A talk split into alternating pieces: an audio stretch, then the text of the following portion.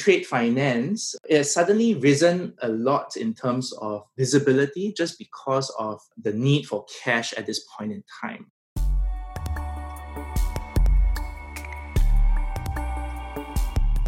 I'm John Mannes, an investor at Base Ventures, an early stage venture capital fund investing in founders, transforming the way people work across all parts of the economy, from factories to offices. This is episode three of Future Proof Today, we're talking with Mark Dragon, the managing director of ReefKnot Investments, a venture firm backed by Singapore's sovereign wealth fund, Temasek, and the global logistics company, Kuehne and Nagel. When the dust settles from COVID 19, many of the world's largest companies are going to need to rebuild their supply chains. Enterprises are facing a perfect storm of recession related supplier turnover and vulnerabilities originating from supply chains overexposed to single countries and regions. We're here to understand the ways technology can help enterprises build more robust supply chains as quickly and inexpensively as possible. Mark, why don't we start off by talking a little bit about ReefKnot? Just give our, our listeners a little bit of background on the investment firm, where it originated, and what types of companies it's backing. Thanks, John, uh, and thanks for the invitation for this call. We are a global supply chain uh, and logistics technology venture capital fund based out of Singapore. Our two main backers are Temasek as well as Kuehne Nagel. Now, we look at Series A, Series B type startups on a global basis, and we are specifically looking at three areas the first part is really on AI and deep tech, supply chain network design, and more complicated problems like pricing, optimization on a more dynamic and real-time basis, right? So that's one bucket. Uh, the second bucket is really on uh, logistics digitization, which is the general digitization of the industry. And the third area is in trade finance. Uh, now, this is an interesting area, but what we believe is that greater visibility and greater information flow coming out from the supply chain and logistics industry that can feed very well into the trade finance functions, and new models and new technologies will emerge that can help to address this space. We also have a bunch of ecosystem partners with companies like you know Unilever, uh, Starbucks, Mitsubishi, some of the ports, especially the Singapore maritime ecosystem from port authorities to the ports and the liners themselves as well. Well, so Mark, we, we've spent a lot of time at Basis Set looking into the maritime shipping industry. As a firm, our thesis has been primarily tied to workflow automation tools. We've looked a lot at marketplaces, and then I would say automated services, of which trade finance is, is one of those things. I know that you've done a lot of the same work on your side in building up the fund, and you just gave us a great overview of your priorities. At a high level, how are those priorities changing as a result of COVID, if at all? Bearing in mind that COVID happened in Asia way earlier than in Europe and the US, to understand the COVID impact to the industry and to us, we actually did a mini macroeconomic survey of business leaders, supply chain leaders uh, across Asia Pacific and globally. There were some interesting results that came out of it. The whole AI thesis is still very solid. There might be some uh, enhancements in terms of what industry might deem important. In the logistics digitalization space, their business continues to double and triple there is greater demand of certain types of solutions, which I'll, I'll, talk about later. And trade finance has suddenly risen a lot in terms of visibility just because of the need for cash at this point in time. So I think that's great for the industry, and I think that will be a great booster moving ahead. One of the things that hits me first when I look at this survey, and I think it's a great survey, by the way, is that a lot of the areas that are lower on the prioritization list are things that we've seen a lot of over the last five years. When I think about the hot companies in in supply chain logistics and, and maritime trade, I think about things like inventory optimization. I think about things like demand management and fleet management. But it seems like a lot of the things that are higher priorities post COVID, at least as of March, have a lot more to do with flexibility of supply chains, particularly on the supplier sourcing side, and also cash and I don't think either of those surprise me in, in any particular way. What have you seen thus far from startups in those spaces? Have you seen compelling companies trying to solve these cash flow problems? Have you seen compelling companies working on vetting suppliers or adding additional flexibility to supply chains? Absolutely, with the you know, and macroeconomic implies not only COVID nineteen but also the the trade war thing, right? From the survey results, it wasn't surprising to see sourcing strategies you know, being uh, being one of the top few on the list instead of a more centralized kind of a supply chain uh, to more decentralized supply chain, uh, more localized supply chains. Now, that is actually top of mind for a lot of execs at this point in time.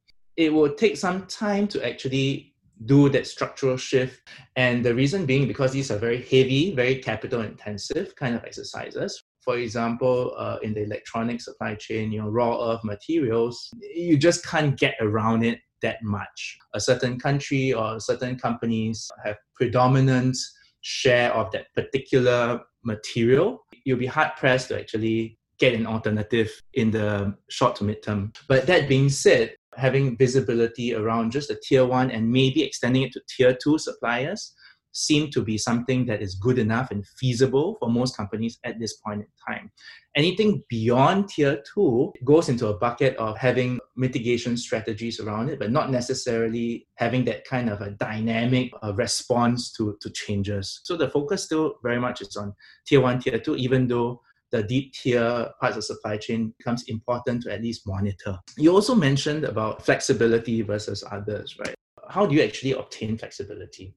From understanding the true demand, understanding where capacity is and available capacity, not only in terms of manufacturing capacity, but logistics, uh, lane by lane capacity as well. And of course, you know, that whole service level kind of a thing, right? You know, this goes back to supply chain 101, right? Which is, you know, uh, do you have visibility on your staff? Do you have arrangements in place? But some core capabilities need to be built. Those are data capabilities, as well as process capabilities on visibility as well. There's a huge importance on cash management at this point in time. Cash flow management of the companies themselves are, are really top of mind, especially now. And collections are a big part of it, right? Even forecasting collections starts becoming something that is on top of some executives' minds, right? Previously, we didn't really think too much about it. The other part that I would like to emphasize as well is the um, health of the supplier cash flows. Even though this didn't come up a, lot, just because you know most companies that did this survey, you know, were just thinking of them themselves. But if you just extrapolate it across the supply chain, everybody's thinking of their cash flows, right? And if you go back to the supplier risk management piece, supplier cash flows is a very big component of supplier viability within you know your, your chain. Some of this is in, in important, but it just hasn't sort of emerged through this survey. I can only imagine if I'm an automaker and I have thousands of suppliers that I'm working with. And you mentioned tier one and tier two as priorities, but obviously we know that it goes much deeper than that. If I'm a startup founder in this space and I'm interested in building something to help address some of these issues around supply chain vulnerabilities that these large corporations are facing, how do I even begin to tackle that problem, just given how large the scope is and, and borderline insurmountable it sounds? I think one of the first things that we did after this survey was done was to look at the, the supply chain risk management space. And if you look at that space, that has been around for some time. It wasn't dynamic or, you know, didn't have full data visibility, didn't have AI on big data, any of those stuff, right? But the space was there and they did it more or less manually or in silos, right? For startups addressing the space, you know, the question mark is that will this continue post 2020, right? So that's not too clear right now. How much of it's structural versus how much of it's cyclical? How do you think about discerning those shorter term trends from the longer term ones? I, I, have to believe that there are at least some longer term trends that are going to stick around post US China trade war and post COVID it is not so easy to discern. I think at the end of the day, I go back to the whole backstop for me, which is propensity to spend, right? Would corporates have propensity to spend on some certain types of solutions? So if you look at this survey, right, corporates had a propensity to spend on inventory optimization previously, just because the working cap kind of a thing, it, it directly impacts their working cap. So therefore, they you know they could spend in those kind of solutions. Would corporates originally spend a lot on visibility? How corporates think of visibility right now is probably very different from how they thought of it before. And what do they do with that visibility? More importantly, what do they do with that visibility becomes top of mind as well. So some of these, you know, lend itself a little bit more to longer term structural shift. Of course, all of this has, has been proven. I think from a technology perspective, it becomes very key because technology, things like data integration, things like application integration, things like AI to figure out stuff, becomes almost like foundational capabilities that organization needs to build in order for those higher order visibility or planning or flexibility capabilities to actually flourish. We've seen a lot of companies, I would say in the last 6 months trying to to imitate or or improve on the old Dun and Bradstreet model of validating suppliers and trying to get KYB, KYC yeah. uh, into the hands of folks in the supply chain. What does it take for these kinds of solutions to actually succeed and market and make a large difference in the way that suppliers are vetted overseas. We've spent a lot of time talking with folks in the Bay Area that have been trying to import PPE internationally, for example, during this crisis. And it's been really, really challenging to vet suppliers unless you have people on the ground. And that's always been historically the bottleneck, particularly for, for SMBs and mid market folks. So I'm just, I'm curious to you what that threshold is where some of these things move from fantastic napkin ideas to actual yeah. viable businesses?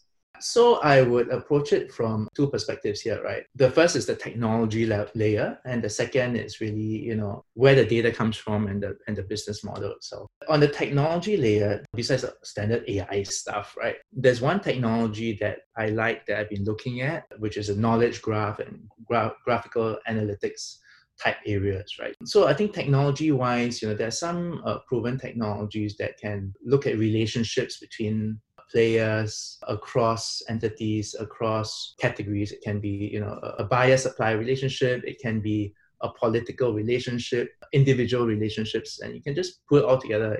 The technology piece is that whole uh, knowledge graph, graphical analytics thing. Then only after that becomes the whole, you know, where does data data come from, you know, and what's the business model, you know, that sort of applies to this. Again, you know, the whole China stuff, uh, it's not only China that doesn't have visibility. I mean, if you have the right sources in China, you can get the right information.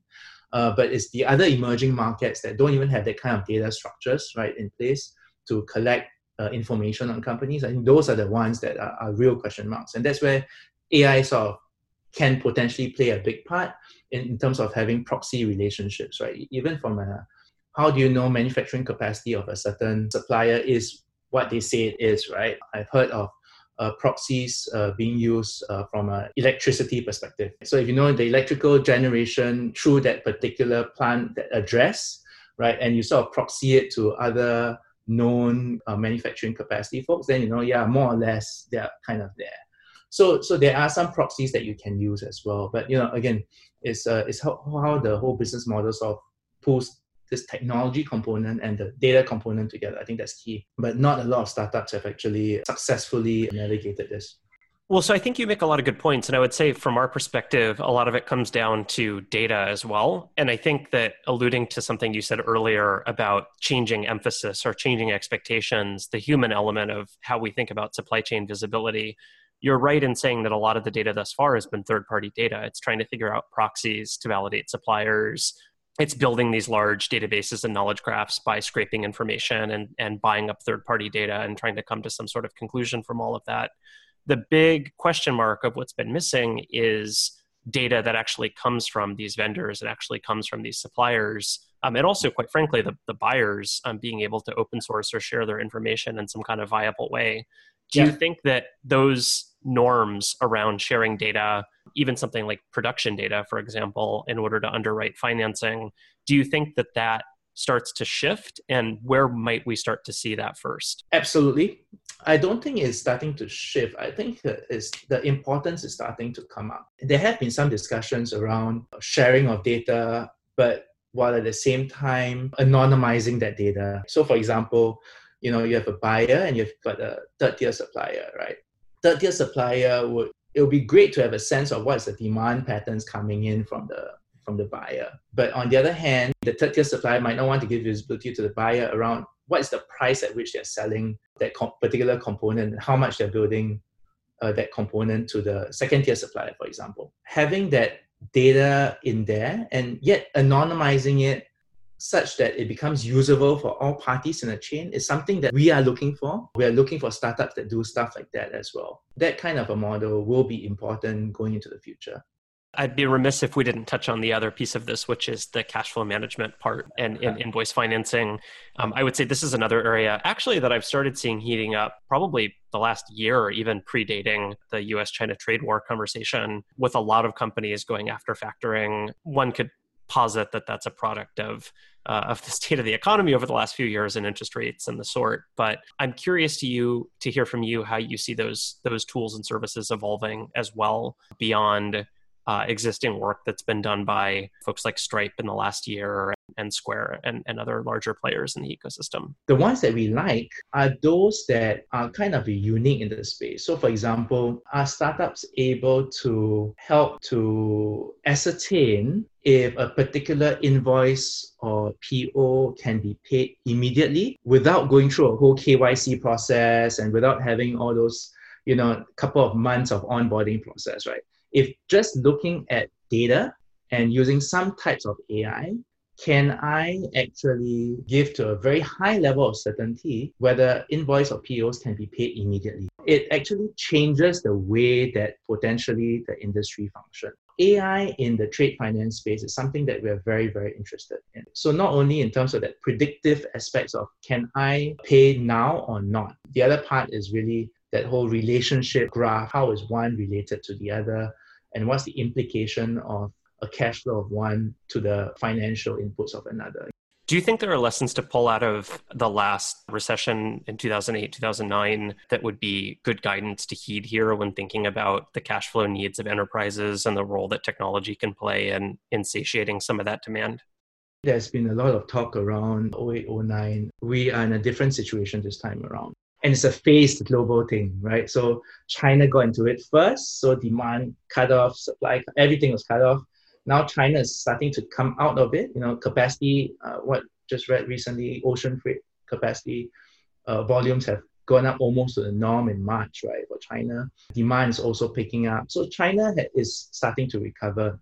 The rest of the world, you know, are in this in a different time phase kind of a thing. How deep the individual economies goes into it and how it impacts those individual economies' demand and therefore capacity, it will differ. Unfortunately, right now, I'm not sure whether there are models being built right now. It's not easy to do it around this whole time phase, switch on, switch off, demand and capacity kind of a thing. Recovery will take a bit longer, maybe into the end of this year. If we can't have quantitative, we might as well go for, for anecdotal and, and qualitative. What are you hearing from CEOs and executives that you're talking to about cash flow needs and, and, and what they can't get that they need? Collections become very key. Forecasting collections becomes an input into cash flow management within the organization itself. I, I think for a lot of the CEOs and the executives out there, it's just a case of reacting to the whole situation in 2020. Whatever government grants and, and funds that are being made available, folks are just looking at understanding how that can be applied. There are some um, industry sectors that uh, have a greater dependency on these government grants because of the huge capacity uh, that's been locked out or have been grounded, right? Interesting models have started to come out. The return of the, the air freight only vessels. Some of those are starting to return, I think. Question mark is that is it going to be temporary or is it going to be structurally and therefore it becomes permanent?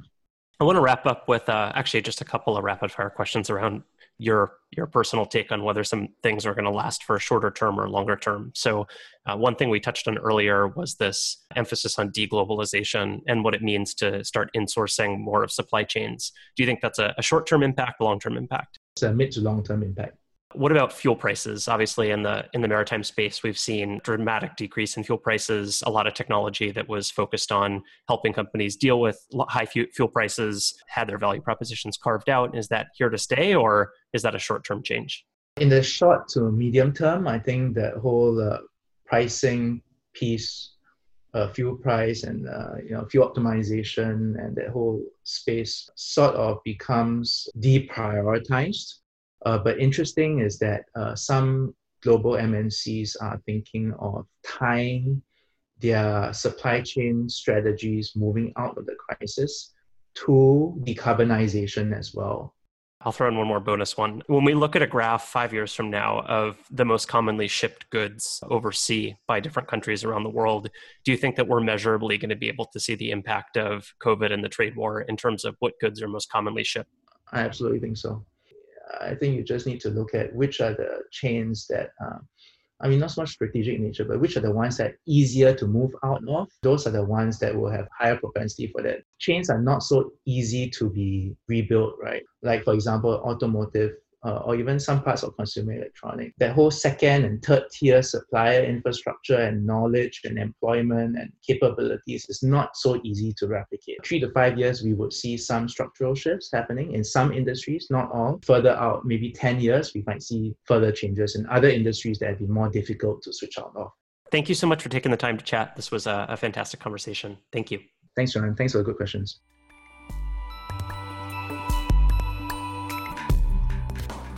For years, technologists and logistics wonks have been throwing out phrases like supply chain visibility. But only now, in a time of volatile oil markets, a persistent trade war between superpowers, and a global pandemic, are enterprises realizing the full implications of their vulnerable supply chains. With many supply chains frozen around the world, enterprises are quickly realizing that visibility is a predicate for risk management.